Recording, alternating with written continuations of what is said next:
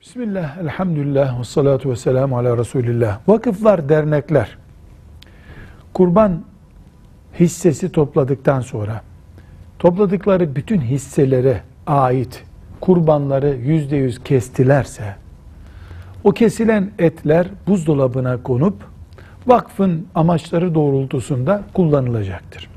Bu esnada daha ekonomik, daha uzun süreli kullanım olur şeklinde o etlerden sucuk vesaire yaptırırlarsa bunda bir sakınca olur mu? Bunda bir sakınca olmaz. Neden?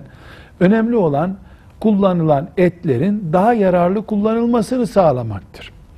Bu arada eğer kurban kestirenler benimkini sucuk yaptırmayacaksın, but olarak götürüp fakire vereceksin diye şart koştularsa o şartı yerine getireceklerdir. Önemli olan şu, verilen kurban hissesi kurban bayramı günlerinde boğazlanıp kesildi mi? Kesildi, tamam. Ee, kurban kestirenin özel bir şartı var mı? Bunu but olarak fakire vereceksin? Yok.